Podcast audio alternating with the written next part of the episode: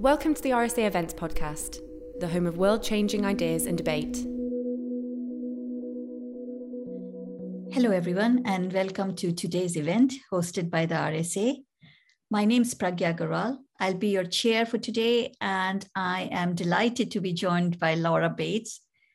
Laura is a Sunday Times bestselling author and the founder of the Everyday Sexism Project, Laura has also written several nonfiction books, including Everyday Sexism and Men Who Hate Women, and writes regularly for The Guardian and The Telegraph, among other publications.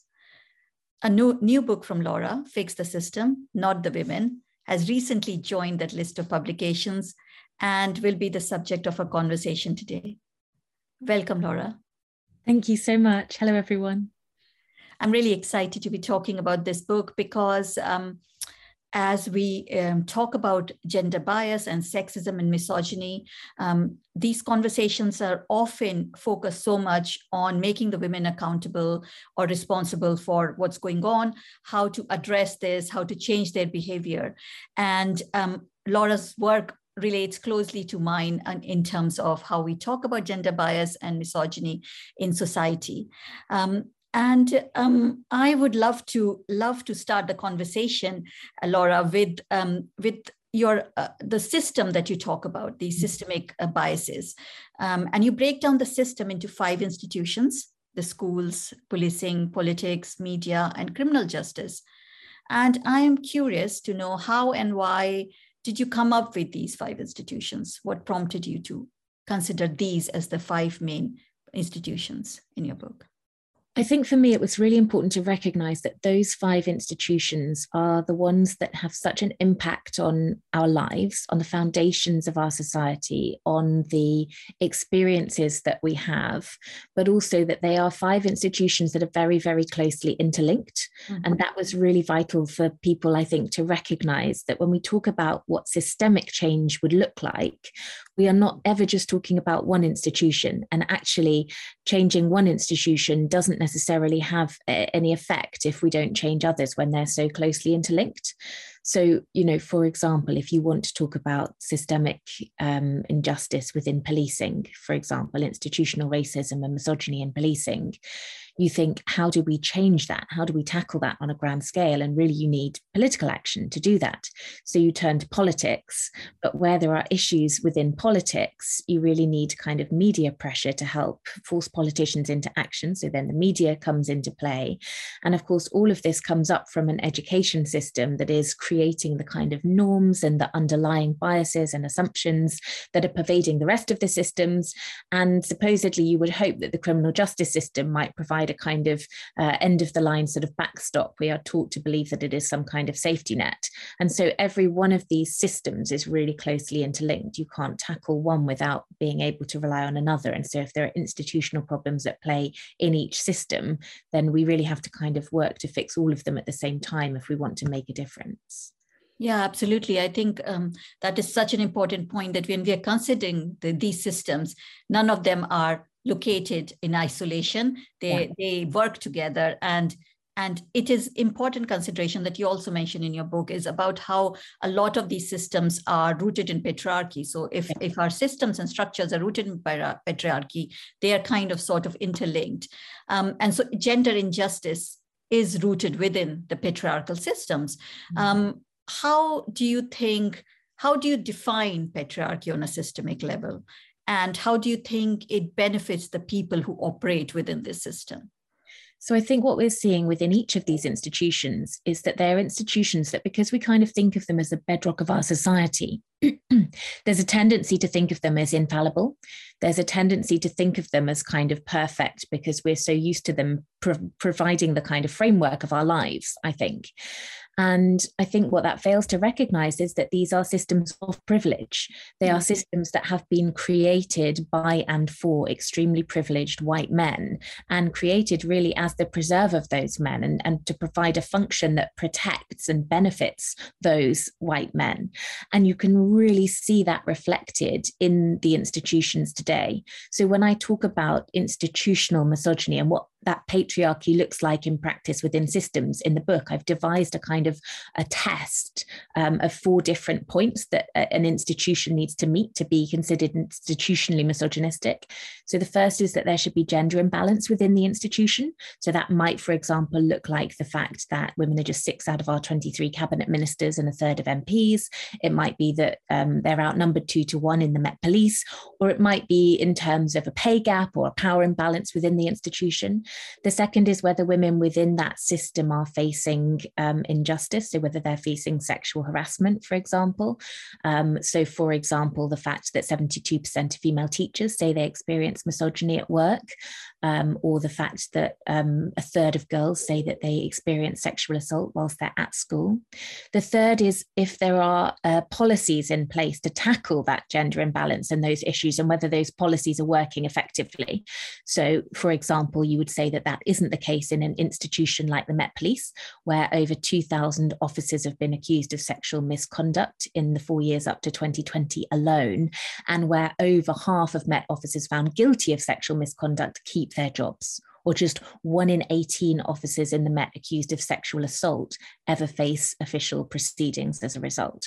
And then the fourth point is whether that institutional misogyny within the system itself has an external gendered impact. So, for example, the external impact in that case being the fact that just 1.4% of rapes reported to the police in this country results in a charge or summons, or the external impact of a heavily white male dominated government and cabinet making policy decisions in the COVID pandemic that saw hugely gendered impacts at play. The fact that mothers were twice as likely to lose their jobs as fathers, for example, or the huge spike in domestic abuse following the imposition of lockdowns. So, we're not talking about a few bad apples. We're talking about a system where a culture of misogyny is so pervasive that it not only creates institutional rot within that system, but also goes on to have an external impact on the lives of everybody who is governed and affected by that institution. And these are quite shocking statistics in itself. And these are just like the tip of the iceberg, really.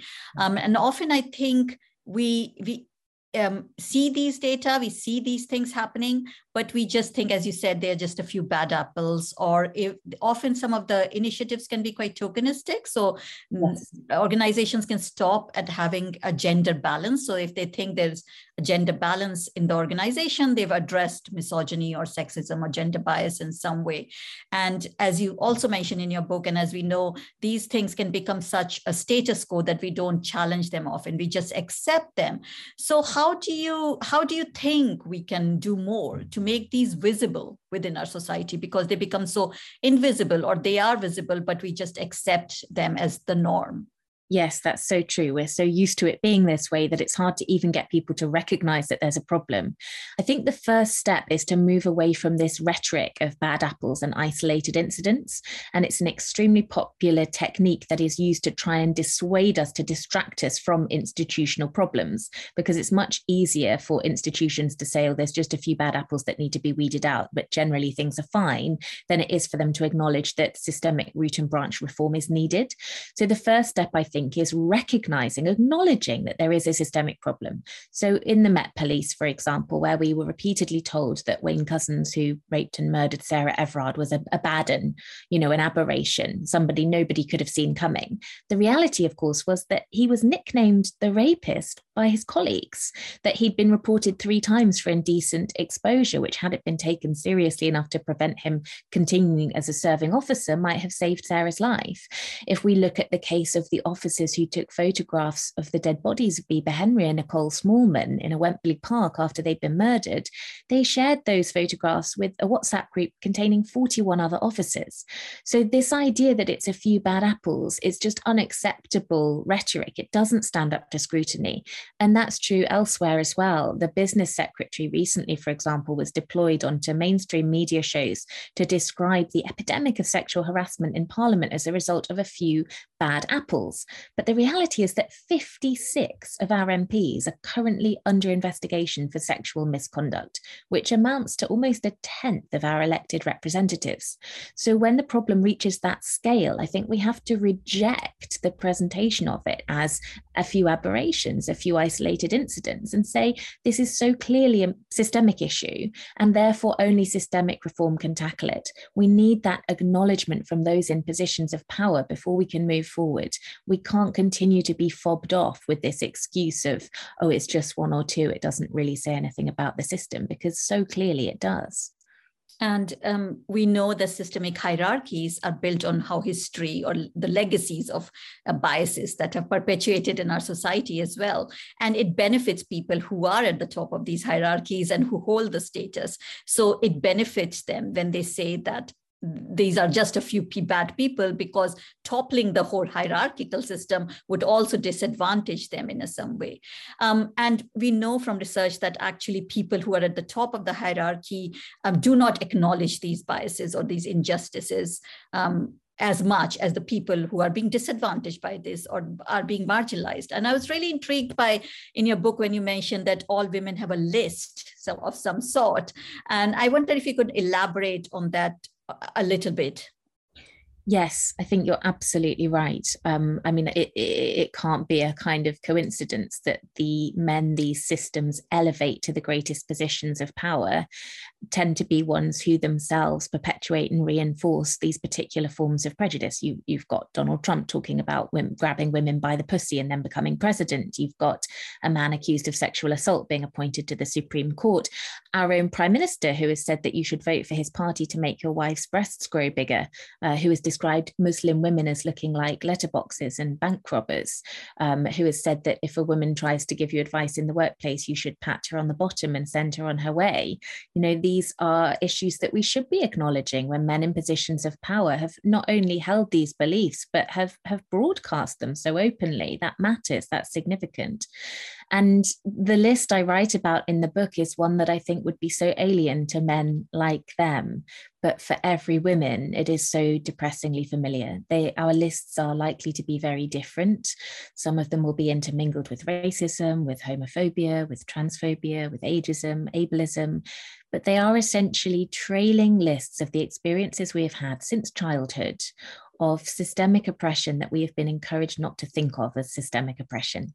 So it ranges from being catcalled, being made to feel unsafe in the street, um, the kind of minor sexist comments that are made to us at school, comments about maths being hard for girls, comments about going to university to get your MRS degree, the experiences that you might have had in the workplace with customers saying things that made you feel uncomfortable, but you didn't feel able to retort, um, experiences of, of being a child and looking at a toy that you like in the toy shop shop but seeing that it's under a big sign that says boys toys and you learn that science isn't for you being a boy picking up a doll and the experience of kind of hearing your brother told oh no that's not a toy that's appropriate for you you know that idea that women are expected to be caregivers from such a young age i think we are so used to dismissing our lists that for many of us, we don't think of them as a list. We think of them as isolated incidents. And even then we don't necessarily acknowledge those incidents because our whole lives we've been told no you're overreacting. You got the wrong end of the stick. It's just boys being boys. He didn't mean it like that. I'm sure it wasn't because you were a woman. Um, you know you should take it as a compliment. It was just a joke. Why don't you lighten up? I'd love it if someone said something like that to me. Well hang on a minute. What were you wearing? Had you led him on? Was it your fault? Are you just you know creating more of a thing out of this than it really was and so we learn to doubt and disbelieve ourselves. So it was important for me with this book to write about the power of reclaiming our lists and recognizing them not as isolated incidents, not as incidents that we were silly enough to cause or, you know, not to see for what they really were, but as evidence of systemic oppression and the impact that that's had on our lives.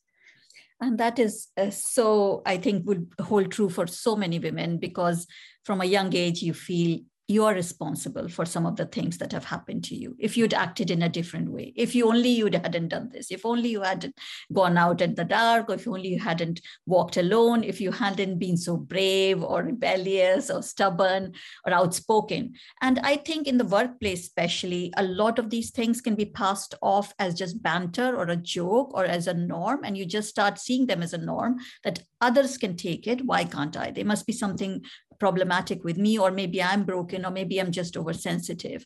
And we ignore some of these microaggressions in the workplace and these discriminations which are often as you talk about the the locker room banter the whatsapp groups the things that they just normalize talking about joking on behalf of women's bodies um, and I wonder how can we really hold people responsible for these microaggressions? This is a question that I'm asked so often. But how do we talk about this without making us look like we are being sensitive? And we know from research that when people, it's kind of a double jeopardy because we we think that we are being um, facing microaggressions and the anxiety of not knowing how to react about it or whether we are overreacting is is a double uh, kind of a problem because we think that if we talk about it it could impact our career or maybe we aren't a good fit for this workplace. And that leads to mental health problems insomnia anxiety all those kind of things sleeplessness. So what do you think we could do to address some of these things in our society in our workplaces in particular well, I think you're absolutely right. There is this fear that if I raise this, I'll be seen as a troublemaker, I'll be seen as overreacting. And that fear is well founded. We know that when women experience workplace sexual harassment, for example, which over half of all women and two thirds of young women do, when they report it to their employer, three quarters of women say nothing changes, and 16% on top of that say they're treated worse or they lose their jobs as a result. So it's right that women fear speaking up about these things because they do face negative repercussions and workplaces don't deal with it well. So I think it's time to shift the um, the responsibility for tackling it away from women themselves, because I've lost count of how many times you're asked, how should women respond to this stuff in the workplace? What should they do? And on to employers instead to take this seriously, to carry out training with their staff that makes it clear that we can't define this stuff as banter and jokes anymore, um, to make it clear that when we're talking about sexual harassment, even if it's something that they might sort of write off as boys being boys, and to make it clear that it has repercussions, and then to follow through and to actually you know put those in place i think that there is an opportunity here for men to disrupt the normalization of low level sexism in the workplace because when women respond to it they are so often seen as uptight or overreacting or ball breakers whereas men have a sort of social currency that we don't have because of that patriarchal system that they have an opportunity to disrupt it in other men without paying the same cost in terms of the cost to their career that women do. So it's really for men to speak up and say, that's not funny, that's not something to joke about, that wasn't okay. And that doesn't necessarily have to look like a big, scary confrontation in front of everybody. It might be a quiet conversation with a mate. It might be checking in with a woman that's experienced something and saying, I noticed that and I wanted to ask, would you like me to report it? Would you like me to support you in any way? You know, asking what she wants there will be things that men can do in these situations if they take notice and recognize it as their responsibility not to turn a blind eye. There was a great story I heard recently, for example, about a woman who was experiencing exactly these particular kind of microaggressions. She was uh, relatively new to the company, and in almost every meeting, she was being asked to make the coffee and take the notes. And she felt she was being sidelined and perceived in almost a secretarial role, which wasn't her job. And one of her male peers who joined the company at the same time found that he was being picked for big projects and being kind of looked at for promotion. And he knew how frustrated she was with this, but he also knew that she didn't want to complain because she thought that it would be seen as such a minor thing and she'd face negative repercussions. And he felt trapped because he wasn't senior enough at the company to kind of take action. He couldn't complain because she didn't want to, he didn't want to report it over her objections. But he realized actually there was one thing in his power to do. And he started turning up at those meetings a few minutes early and making the coffee. And he started taking the notes. And it made a big difference to her career without damaging his. So there are ways in which each of us can disrupt that normalization if we're prepared to make the effort and to think this is everybody's problem. You don't have to be directly involved in the situation to, to choose to take action. Yeah, and that's a great story about how to be an ally without actually speaking on behalf of somebody else. And I think first, if we acknowledge these hierarchies exist in a society, we also acknowledge that due to our position in this hierarchy, we have certain privileges and we can leverage those privilege, what you call social currency, to open up the space for people who might be lower down in the hierarchy and who might be more vulnerable to these microaggressions or injustices and who might not have the space to talk about it. So it's about opening up the space for other people to understand okay this is actually a problem i'm not just being uh, oversensitive or just creating a platform where people can voice the injustices that they've faced and the mm-hmm. impact of them. Um, and it is a matter of education, isn't it? Um, that's how schools are really linked to it because we have to start early because we know that these gender norms become embedded in our society very early on. Um, some of the work I've done with schools, we find that by the time that children at eight or nine years old, they start believing in these gender norms about how boys are better at maths or football and girls are better at creative subjects. And that disadvantages both men and women. So I think it is, it is, as you say, starting early and it is thinking that these all these institutions are very much interlinked what else do you think we could do at schools to actually address these I think in schools, um, there are two different kind of issues, and they're very much part of the same thing. Part of it is tackling this in a kind of clear way. So, talking about gender inequality and gender stereotypes and the impact it has on children of all genders, educating young people about sexual consent and about relationships and about online literacy and recognizing that not everything that they read online, for example, is to be trusted, um, debunking some of those kind of anti feminist myths that are often very ingrained amongst young people. So, that's a kind of very direct way of of tackling it in schools, making sure that we're talking about this issue particularly. But I also think that schools sometimes miss a trick in not recognizing that what's also required is a kind of whole school approach. So recognizing that kind of a tick box of the odd assembly here or there, or tackling this a few times within the confines of PSHE lessons, doesn't necessarily change the culture of an institution. And it won't necessarily work if children are having a lesson on Monday that teaches them about sexual consent, but on Wednesday there's a whole school assembly where the pupils are brought in to be told that the girls are dressing like harlots and shouldn't have their skirts so short, which is a true story from a school I visited once. So I think it's also about really making sure that the messaging is reiterated across the structure of the organization. Is sexual harassment taken seriously? Is sexual violence properly recorded recorded? Um, are for example all of the authors that the students are studying in literature old dead white men and could that be redressed? Who are the voices coming in to speak to young people and is there diversity in the voices that they're hearing and the role models that they're seeing? Um, what's the dress code like and is it a dress code that um, perhaps unconsciously or without meaning to reiterate societal kind of shaming of girls and suggest that girls are responsible for boys' behaviour. There was a school in Liverpool, for example, recently where boys were taking photographs up girls' skirts on a glass staircase, which I guarantee was designed by a man. And the response of the school was to tell the girls that they needed to come in wearing shorts under their skirts and not to talk to the boys about sexual harassment. What they were doing was illegal, you know, under upskirting legislation And yet, that school really reinforced to its pupils the idea that girls are responsible for protecting themselves from this stuff. And that message becomes ingrained so early. I spoke recently to a group of 13 year old pupils, and I was asking them how their lives would be different if they were a different gender to start a conversation about stereotypes. And the boys were talking about different sports and clothing that they would wear, recognizing how their lives were shaped in some ways by stereotypes. But one of the girls put her hand up and said, If I was a boy, I wouldn't be scared all the time. And she talked about walking home from hockey practice in the winter with her stick gripped in her fingers and waiting to take a more circuitous route home so that she could walk with a friend and so on. So, these lessons that we learn about it being women's responsibility to protect themselves, they start so early, and school has a, a huge potential to play a positive part in deconstructing rather than reinforcing those messages.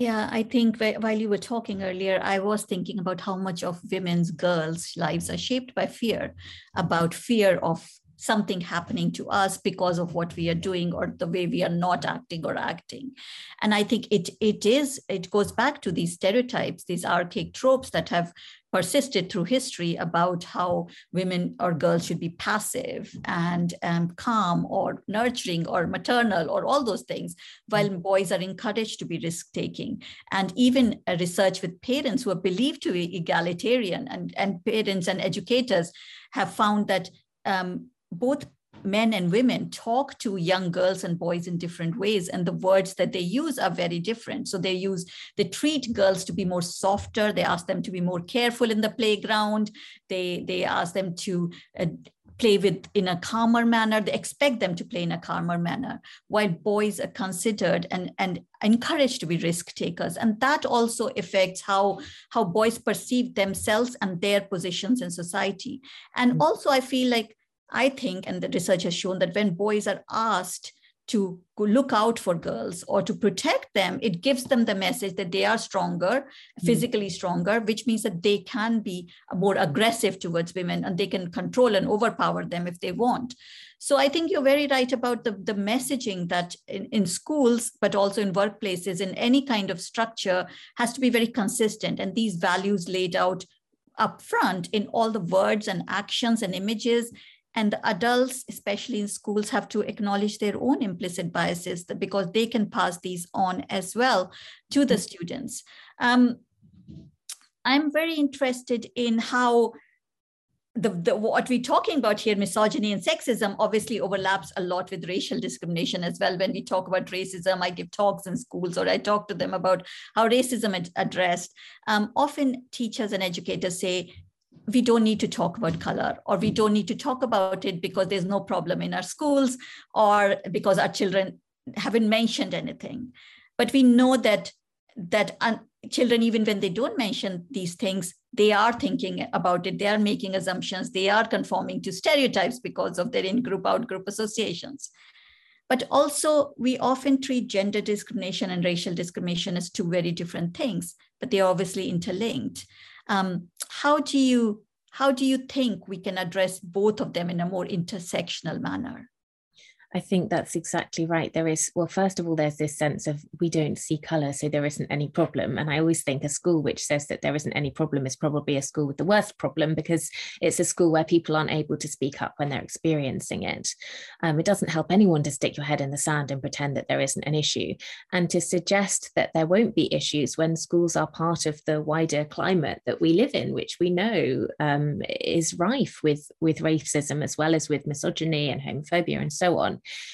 is just to deny the lived experiences of those students. And lived experience, I think, is a very important concept when we're talking about recognizing the overlaps between these forms of inequality, because in our society, we, we keep them so separate. We have Black History Month here and International Women's Day there, and we have a Disability Commission over here, and we'll have a consultation about ageism here. And of course, what separating them out in that way does is completely ignore the experiences of those who live at the intersections of one or more of those forms of prejudice which means that any solutions are automatically kind of failing because they will leave behind people who who live there at those intersections. You can see that very clearly i think in both in terms of people's lived experiences of their lists. So the lists that people share with the everyday sexism project which are so often intermingled. It's not one day i walk down the street and experience sexism and on a different day homophobia. It's i'm out in the street with my female partner and men are following us asking if they can join in or videotape us it's a disabled woman being told to do a pole dance around her walking stick. It's an Asian woman on campus with her university boyfriend when people start shouting at him, asking if she's a male or a bride. It's a black woman waiting to give the conference keynote speech, but being interrupted by people asking if she can show them to the bathroom or bring them refreshments because they assume she's a member of staff at the venue. And in any one of those cases, you cannot separate out the misogyny from the racism or the ableism or the homophobia because they are entwined. And of course, they're cumulative as well. They create this, this um, aggravated impact. For example, the fact that Diana Abbott receives over half of all the abuse sent to female politicians on social media. So it's really important to recognize that because if we don't recognize the intersection of prejudice, then there won't be an intersectional approach in our solutions.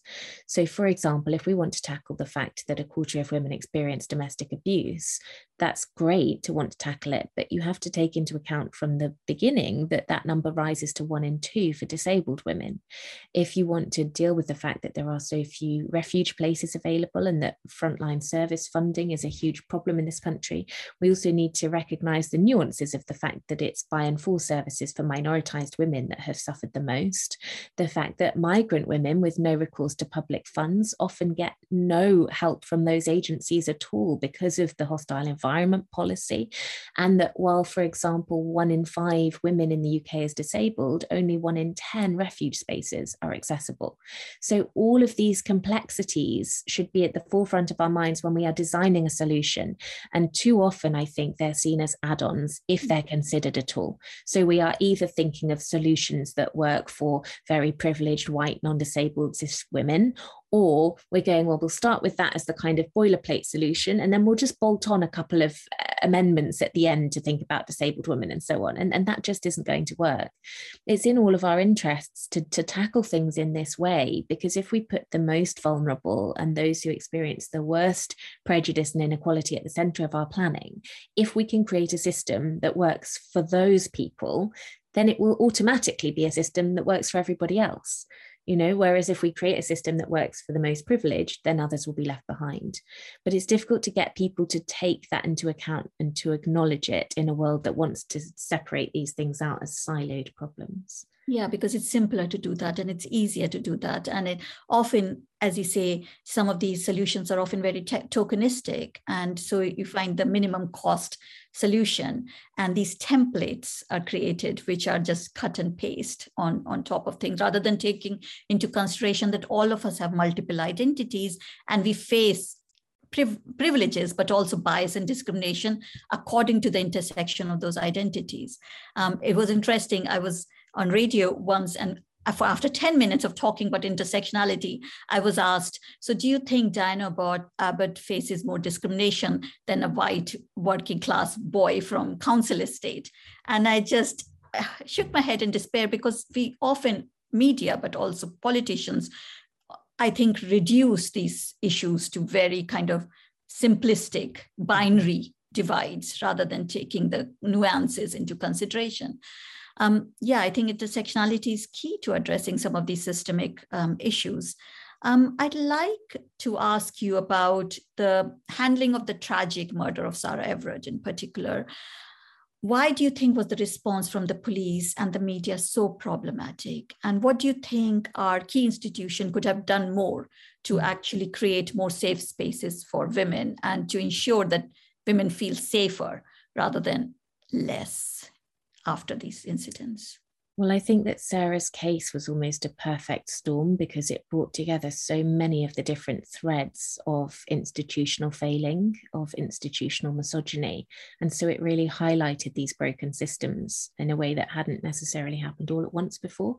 Um, I mean, partly there was the fact that we all heard her name, there was the fact that she was on the front page of every newspaper for weeks. And it wasn't until that point when people started talking about Bibaa Henry and Nicole Smallman in relation to Sarah Everard that many people had ever heard their names. So the first part was why we were hearing more about Sarah's case than we had about Black and minority ethnic women whose names we are far less likely to hear in the headlines, the names of older women who many of whom were murdered by partners during lockdown, for example. So it was partly that media approach to spotlighting victims, which makes it suggest that these are such isolated isolated incidents. And then there was the police failing, not only in terms of failing to acknowledge institutional misogyny and suggesting that Wayne Couzens was this bad apple, but also in the way in which they policed women after Sarah's death. Police in Clapham knocked on doors and told women in Clapham not to go out on their own at night. And we saw this subsequently again and again. We had a police and crime commissioner who gave interviews saying that Sarah shouldn't have submitted to the false arrest that was used to imprison her and that women should be more streetwise. We later had the police suggesting that women should consider flagging down buses. Um, and so the focus again was so much on what silly women did wrong. And uh, we had the kind of political response, which was very tokenistic CCTV cameras, more undercover police police in clubs, sort of really failing to grasp the institutional issues. And later on, the Home Secretary appearing to kind of support the idea of an app that women could download to try and keep themselves safe. So we had this relentless focus on women, women being the problem, what women could do to fix things. And we saw it subsequently after the death of Sabina Nessa when they handed out 200 attack alarms to women in the local area. We saw it after Bobbi-Anne McLeod's death when the leader of her city council said women shouldn't be putting themselves in compromising positions. And we saw a refusal to acknowledge women's grief and fury as legitimate. So we had the Today programme bringing on a voice, a woman to say that actually women were being hysterical and overreacting. We had the police shutting down the vigil for Sarah Everard by brutally handling women and very ironically saying that women needed to be safer because it was during COVID when other huge scale demonstrations like anti lockdown ones had gone ahead. So we saw this huge double standard, we saw institutional failings that weren't being acknowledged. And more than anything else, we saw a reiteration of the idea that the solution here was to focus on what women could do to keep themselves safer, that the solution was with women. And even in the public outpouring of grief, that message still shone through because the things that trended online above anything else were she was just walking home and she did all the right things. And in a similar way, later the following year, when Ashling Murphy was murdered, the thing that would trend around the world was she was just going for a run. So, even in our grief for these women, there was a subtext of this is particularly tragic. These cases are heartbreaking because they didn't do anything to deserve it. And while I know that nobody intended it when they shared those messages, that was the context in which we grieved the context of these women are tragic cases because they didn't step outside the lines. And if they had been drunk at two o'clock in the morning wearing a short skirt going to meet someone for sex it wouldn't have been quite so tragic because it would have been that little bit more inevitable. And as a society that is our starting point that it is only tragic when women are murdered if they've done everything right, that women are responsible for protecting themselves, that there is a particular kind of perfect victim who we mourn, and the other victims who are kind of asking for it. And until we get out of that mindset, it's difficult for us to swivel 180 degrees and focus instead not on women and what they've done right or wrong, but on these institutions that are responsible for fixing the problem and are instead failing us. And if you flip the script, you realize how ridiculous it is but we don't really do that. So when the police said women shouldn't be going out at night in Clapham, a lot of people said, well, that's just common sense, isn't it? You know, they're just trying to help. They're just trying to keep women safe. Um, it's not blaming them or anything. It's just, you know, dangerous. Someone's been murdered. It, it makes sense. But if we were to have knocked on doors and the police had told men in Clapham, you can't go out at night on your own because a man is murdering people and we don't know which one of you it is, so you've got to go out in pairs, people would have said that was outrageous and ridiculous and a huge constraint to men's lives. We are comfortable with constraining women's lives because of what we perceive to be the inevitability of male violence. But the idea of any kind of uh, blanket solution that imposes restrictions on men, who are the vast majority of perpetrators, is seen as unacceptable. Yeah, I mean, um, it is it is so much that women's place is in the home I think a lot of messaging is around making people or women in particular reminding them where their place is. And if they step outside these boundaries and lines then it's nobody's but their own fault if they are um, treated in a in a way in a violent or harassed or whatever. And i i do think i completely agree with you. And i noted those uh, messages around the fact that they she was just going for a walk or she was just going for a run because i think um, no matter what a woman is doing, no matter what she's wearing, all, all we all of us have a right to be safe, no matter where we are. And I think that's where we come back to the fact that we need to address what is happening. Why are all women not being kept safe? And also interesting, you mentioned how women's emotions are weaponized against them as well, whether they're called hysterical or whether they're called angry. And that means that if they are being hysterical or if they're responding in an angry manner or in emotional manner then their feelings or their opinions are not valid and I, I, it links to the book that i have coming out in september where i look at uh, why we weaponize these emotions, how these emotions are gendered, and how they've been gendered through history, and what is the impact on, on gender bias and racism and all discrimination in our society because of gendering of these emotions. Mm. So, coming to the end of this, I mean, there's so much we can talk about. There's so much to talk about from your book and related to institutional misogyny. But you close this book by discussing the huge challenge of taking on this. We know that these are huge challenges. It is a long journey. We have to start somewhere. Um, but how can how do you think can specific policy changes be leveraged to create these bigger changes? Where do we start? How do we start? Well, one of the things that was really important to me when I wrote the book is that suggestions for sweeping policy reform, which people kind of sort of like to say are impossible and overly complex and, and who knows what to do, that those suggestions already exist. So, really expert organizations with decades of expertise and frontline service experience have suggested changes that might work to support survivors to change these systems for the better. You find them in the reports of Rape Crisis and Women's Aid and the Centre for Women's Justice and Women for Refugee Women and Imkaan and the Women's Budget Group. Those suggestions are there, but we don't necessarily take them on board. We don't necessarily treat them with the respect that they deserve. And so you get politicians throwing out these sort of half hearted ideas about CCTV cameras. I think if there were an economic crisis, politicians would recognize that they needed to turn to economic think mm-hmm. tanks and to academics and experts in the area and to take their advice on board. But there is this kind of deprofessionalization, this kind of dismissal of experts within the women's sector.